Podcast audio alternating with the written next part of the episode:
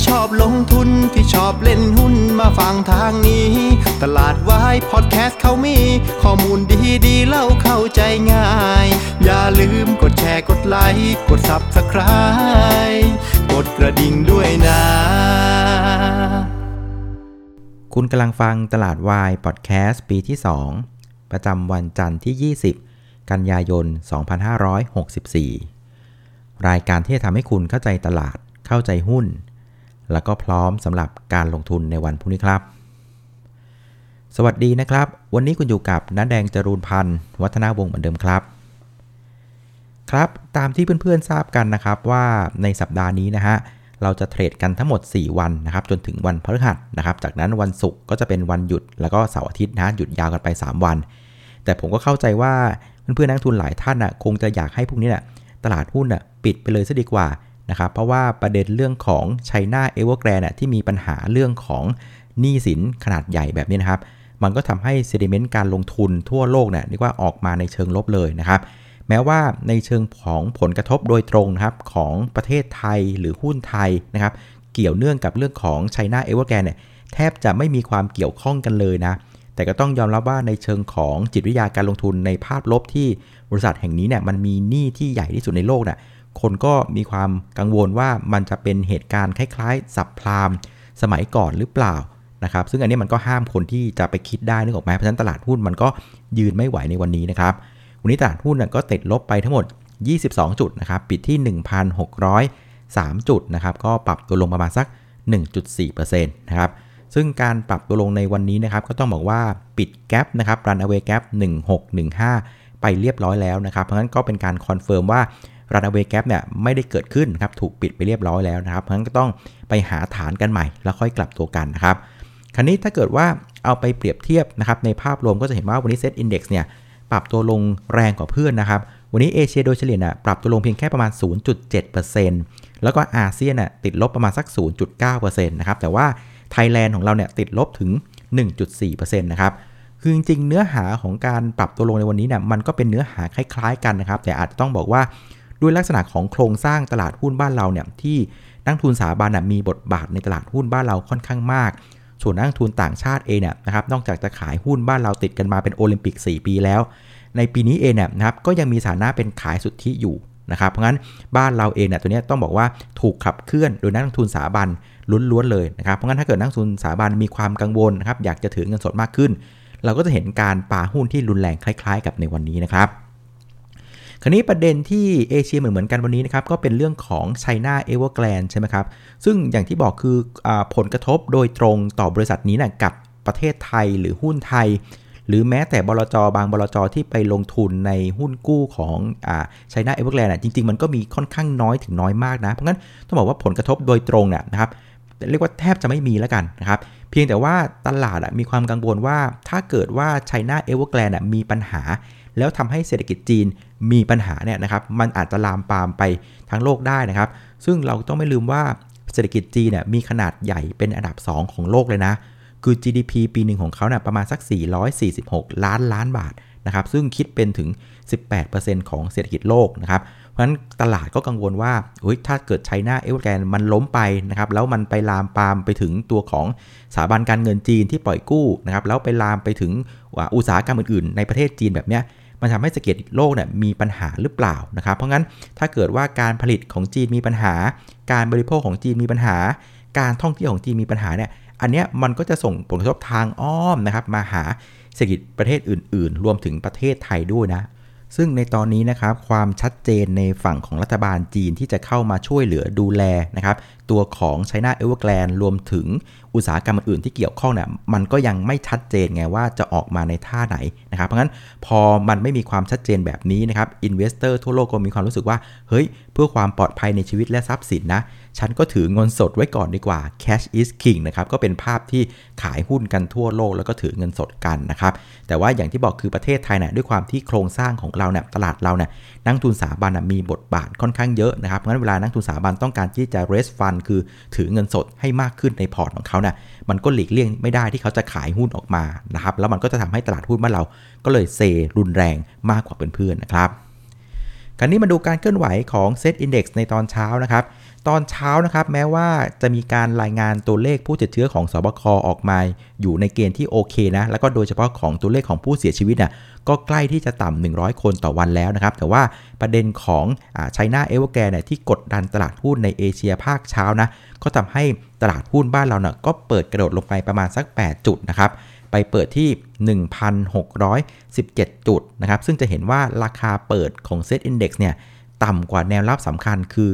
1620 นะครับ ซึ่ง EP ที่แล้วเนี่ยก็เล่าให้ฟังว่าไอ้1620น่ะมันมีความสำคัญมาก เพราะว่าในสัปดาห์ที่ผ่านมาเทรด 5 วันเนี่ยมันลงไปเทสตรงเนี้ย3 ครั้งละนะครับ แล้วมันก็เอาตัวรอดมาได้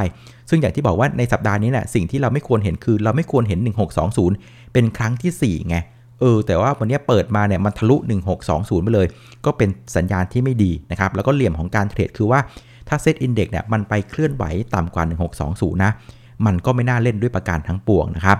คราวนี้การเคลื่อนไหวระหว่างวันน่ะมันก็จะเห็นว่าเซตอินดี x นี่ยถ้าดูดีๆนะ มันก็เป็นการลงแบบน่ารักนะ คือลงแบบสม่ำเสมอ ลงเรื่อยๆ ลงทั้งวัน ลงกันกระจาย ไม่มีการกระชากกระชั้นให้หัวใจวายเลยนะครับ คือลงแบบนี้เอาจริงๆ ไม่ดีนะ คือมันเป็นการลงให้คนมีความหวังว่า เฮ้ย เดี๋ยวจะเด้ง เดี๋ยวจะเด้งนะครับ นักทุนรายย่อยก็เข้ามาทยอยซื้อหุ้นกันระหว่างวันนะครับ อันนี้ก็เป็น ความเสี่ยงนะ เพราะว่าเรายังหาฐานไม่เจอแล้วก็ไปทยอยรับหุ้นทั้งวันแบบนี้มันจะติดหุ้นเอานะฮะ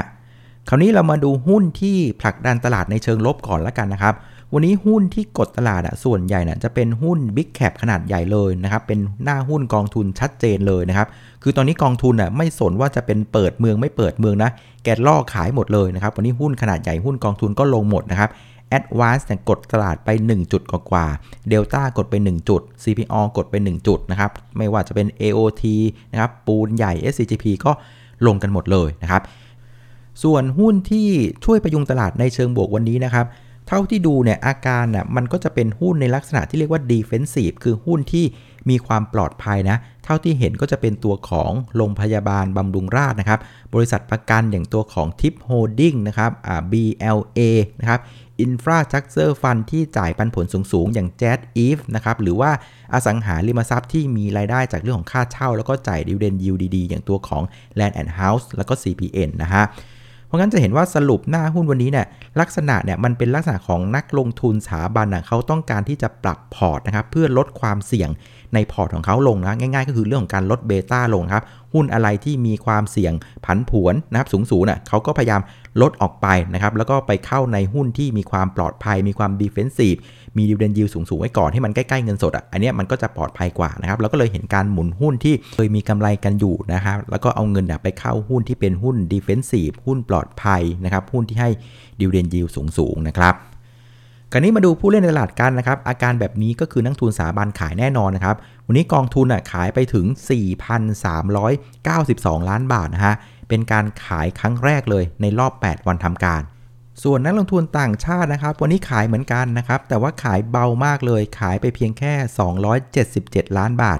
ขายเป็นวันที่ 2 ติดต่อกันนะครับ รวมๆกัน 2 วันน่ะก็ขายไปเพียงแค่ 1,000 ล้านบาทนะครับ ส่วนนักลงทุนรายบุคคลนะครับก็รับกันไปเต็มๆนะครับ5,860 ล้านบาท ดังนั้นนะครับเราก็จะพออ่านพฤติกรรมของนักลงทุนทั้ง 3 กลุ่มได้นะครับ คือนักลงทุนสถาบันวันนี้เนี่ยก็เป็นอาการของการตกใจนะครับเพราะฉะนั้นอะไรที่ซื้อมาก่อนหน้านี้ ไล่ราคามาก่อนหน้านี้นะครับแล้วราคามันไม่สมเหตุสมผลเนี่ยเขาก็กลัวว่าถ้าเกิดเขาลุกช้าเนี่ยเขาจะจ่ายรอบวงนึกออกไหมเขาก็เลยใช้จังหวะเนี่ยในการรีบเทคโปรฟิตออกมา ซึ่งถ้าเกิดว่าเขาอะซื้อของในราคาที่มันสมเหตุสมผลนะครับไม่ได้ไล่ราคามาดูจนน่าเกลียดอะมันก็ไม่จำเป็นต้องขายไง เพราะของมันราคาสมเหตุสมผลไง อันนี้เป็นการสะท้อนเลยว่าช่วงที่ผ่านมาเขาอะเป็นคนไล่ราคาขึ้นมาเอง แล้วราคามันไม่สมเหตุสมผล กลัวติดดอยนะครับ กลัวลูกช้าจ่ายระบวงก็เลยต้องแย่งกันขายนะครับ ส่วนนั่งทุนรายย่อยเองเนี่ยก็เป็นอาการในลักษณะที่ว่ารอบที่แล้วเนี่ยหุ้นมันขึ้นมาเร็วนึกออกไหมคือตกลดตกลากันงั้นพอหุ้นมันไหลลงมาก็มือคันทันที ก็เข้ามาไล่ซื้อหุ้นกันนะครับ ส่วนนักลงทุนต่างชาตินะครับอย่างที่บอกว่าโพซิชันของเขาอะมันอยู่ในบ้านเราค่อนข้างน้อยมากนะครับเขาไปเล่นหุ้นฝั่งบ้านเขาค่อนข้างเยอะ เพราะฉะนั้นเรื่องนี้นะครับมันก็เลยไม่ได้กับทบในแง่ของโพซิชันของนักทุนต่างชาติเท่าไหร่เราก็เลยเห็นยอดฝรั่งออกมา ขายเพียงแค่นิดเดียวเองนะครับประมาณสัก 277 ล้านบาทนะฮะส่วนมูลค่าการซื้อขายในภาพรวมวันนี้นะครับก็อยู่ที่ 85,000 กับอีก 13 ล้านบาทนะ ก็ลดลงไป 20%จากเมื่อวันศุกร์นะครับ ซึ่งก็ถือว่าเป็นแง่มุมดีๆนะ คือวันนี้แม้ว่าจะลง 20 จุดนะ แต่มูลค่าการซื้อขายอยู่เพียงแค่ 85,000 ล้านบาทนะ คือผมว่าถ้าเกิดว่า 20 จุดจริง ๆ แล้วลงแบบมีวอลลุ่มนะ มันก็ควรจะทะลักทะลวงไปสักแสนหนึ่งหรือแสนสองนะ เออ แต่วันนี้ถือว่าลง 20 จุดแบบไม่ค่อยมีวอลลุ่มแล้วกันนะฮะ ซึ่งถ้าเกิดว่าพรุ่งนี้นะครับมีข่าวดีเข้ามา แล้วก็ทำให้นักทุนสถาบันกลับใจเนี่ยผมว่าหุ้นมันก็เด้งได้แรงเช่นกันนะครับ สุดท้ายนะครับมาสู่ประเด็นที่จะส่งผลต่อตลาดหุ้นบ้านเราในวันพรุ่งนี้นะครับเนื่องด้วยว่าวันนี้เนี่ยเป็นวันที่เอเชียเล่นนำสหรัฐอเมริกานะคือเรื่องมันเกิดที่ฝั่งเอเชียก่อนนะครับแล้วก็วันนี้เอเชียโดยเฉลี่ยเนี่ยติดลบกันไปประมาณสัก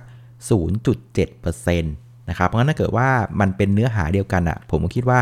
สหรัฐเองเนี่ยดาวโจนส์ก็ควรจะลงในอัตราพอๆกันนะครับเพราะงั้นพรุ่งนี้สิ่งที่เราต้องดูคือว่า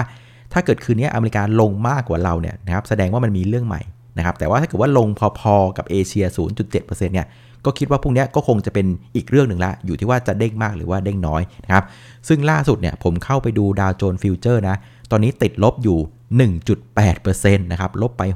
636 จุด แปลว่าอะไร แปลว่าตอนนี้สถานการณ์ที่อเมริกาน่ะมันดูจะรุนแรงกว่าเอเชียโดยเฉลี่ยในวันนี้ด้วยซ้ำไปนะ เพราะงั้นอันเนี้ย ต้องระมัดระวังนะครับ แต่ว่าอย่างไรก็ดีเนี่ยอันนี้ยังเพียงแค่ประมาณ1ทุ่มเนาะต้องไปจบตลาดกันตีสองตีสามเนี่ยเดี๋ยวต้องมาดูอีกทีว่าตอนนั้นสหรัฐอเมริกาน่ะจะติดลบเท่าไหร่นะ ให้เพื่อนๆจำไว้นะ ถ้าติดลบพอๆกับเอเชียวันนี้คือลบ 0.7%อะพรุ่งนี้คือเริ่มต้นใหม่นะครับอาจจะเป็นบวกก็ได้หรือจะลบต่อก็ได้ แต่ถ้าเกิดว่าพรุ่งนี้อเมริกาออกมาติดลบมากกว่า 0.7%เนี่ยพรุ่งนี้เราอาจจะลงต่อได้นะในฝั่งของเอเชียนะครับ แต่ว่าอย่างไรก็ดีเนี่ยนะครับผมคิดว่าพรุ่งนี้เช้าเนี่ยถึงแม้ว่าอเมริกาอาจจะมีเด้งกันขึ้นมาบ้างนะตอนปิดนะแต่คิดว่าอาจจะเด้งไม่ได้ไกลนะครับ เพราะว่าในวันที่ 21 คือวันพรุ่งนี้เนี่ยก็จะมีการเริ่มประชุมนะครับธนาคารกลางสหรัฐนะคือ FOMC นะครับซึ่งเกมที่เดาๆกันไว้นะ่ะมันก็มีแต่เสมอตัวกับแพ้ หมายความว่าเสมอตัวก็คือเรื่องของการขึ้นดอกเบี้ยน่ะก็ไปขึ้นเอาปี 2566 นะครับหรือถ้าเกิดว่าตลาดหุ้นจะแพ้ก็คือว่าดอกเบี้ยนี่ยขึ้นเร็วขึ้นในปี 65 หรือปี 66น่ะขึ้นมากกว่า 2 ครั้งอะไรเงี้ยอันนี้ตลาดหุ้นก็จะแพ้เพราะฉะนั้นเกมของ FOMC ที่จะเกิดขึ้นในวันที่ 21 22 เนี่ยนะผมว่ามันก็มีแต่เสมอตัวกับแพ้นะเออ ไม่รู้ว่าจะเป็นท่าไหนนะครับ แต่หวังว่าน่าจะเป็นภาพของเสมอตัวนะ ก็คือว่าปี 64 65 นะครับ อย่าเพิ่งขึ้นดอกเบี้ย ไปขึ้นเอาปี 66 ละกันนะครับ เพราะฉะนั้นนะครับสำหรับแผนการเทรดเบื้องต้นนะครับ ตอนนี้ตลาดหุ้นมันเพิ่งลงมาแรงนะ ผมว่าเราก็อยู่ในโหมดที่ ควรจะต้องรอดูให้มันเห็นฐานก่อนนะครับร้อยแล้วค่อยกลับเข้าไปเล่นครับ แต่ว่าถ้าเกิดว่าจะเล่นเด้งจริงๆนะครับ ก็ให้เพื่อนๆลองดูหุ้นขนาดใหญ่แล้วกันนะครับ ถ้าเกิดว่าพรุ่งนี้นะครับมันเป็นภาพของหน้าเด้งนะ คุณก็ไปดูหุ้นขนาดใหญ่ที่วันนี้มันลงแรงๆ แล้วมันก็อยู่แถวๆแนวรับสำคัญ พวกเนี้ยก็น่าจะมีโอกาสเด้งเช่นกันเพราะว่าวันนี้ตลาดลงมาน่ะมันลงมาเพราะนักทุนสถาบันขายหุ้นขนาดใหญ่นั่นเลยนะครับถ้าเกิดว่าพวกนี้ตลาดมันเด้งปุ๊บแปลว่านักทุนสถาบันกลับใจนะเขาก็ต้องมาเอาหุ้นเหล่านี้กลับคืนกันนะครับเพราะนั้นพวกนี้โฟกัสของเรานะอยู่ที่หุ้นขนาดใหญ่นะครับหาฐานให้เจอ แล้วดูว่าจังหวะตลาดมันจะกลับตัวกลับใจหรือเปล่า ถ้ากลับตัวกลับใจนะเราไปมองหาหุ้นชุดนี้กันนะครับเอาละวันนี้ก็ประมาณนี้แล้วกันนะครับสำหรับรายการตลาดวายพอดแคสต์นะครับ ขอบคุณอีกครั้งสำหรับการติดตามกดไลค์กดแชร์แล้วก็แนะนำรายการให้นะครับ วันนี้ขออนุญาตลาไปก่อนนะครับ เจอกันวันพรุ่งนี้ครับ สวัสดีครับ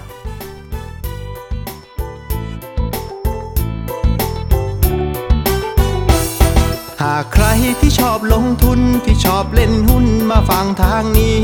ตลาดวายพอดแคสต์เขามี ข้อมูลดีๆเล่าเข้าใจง่าย อย่าลืมกดแชร์กดไลค์กด Subscribe กดกระดิ่งด้วยนะ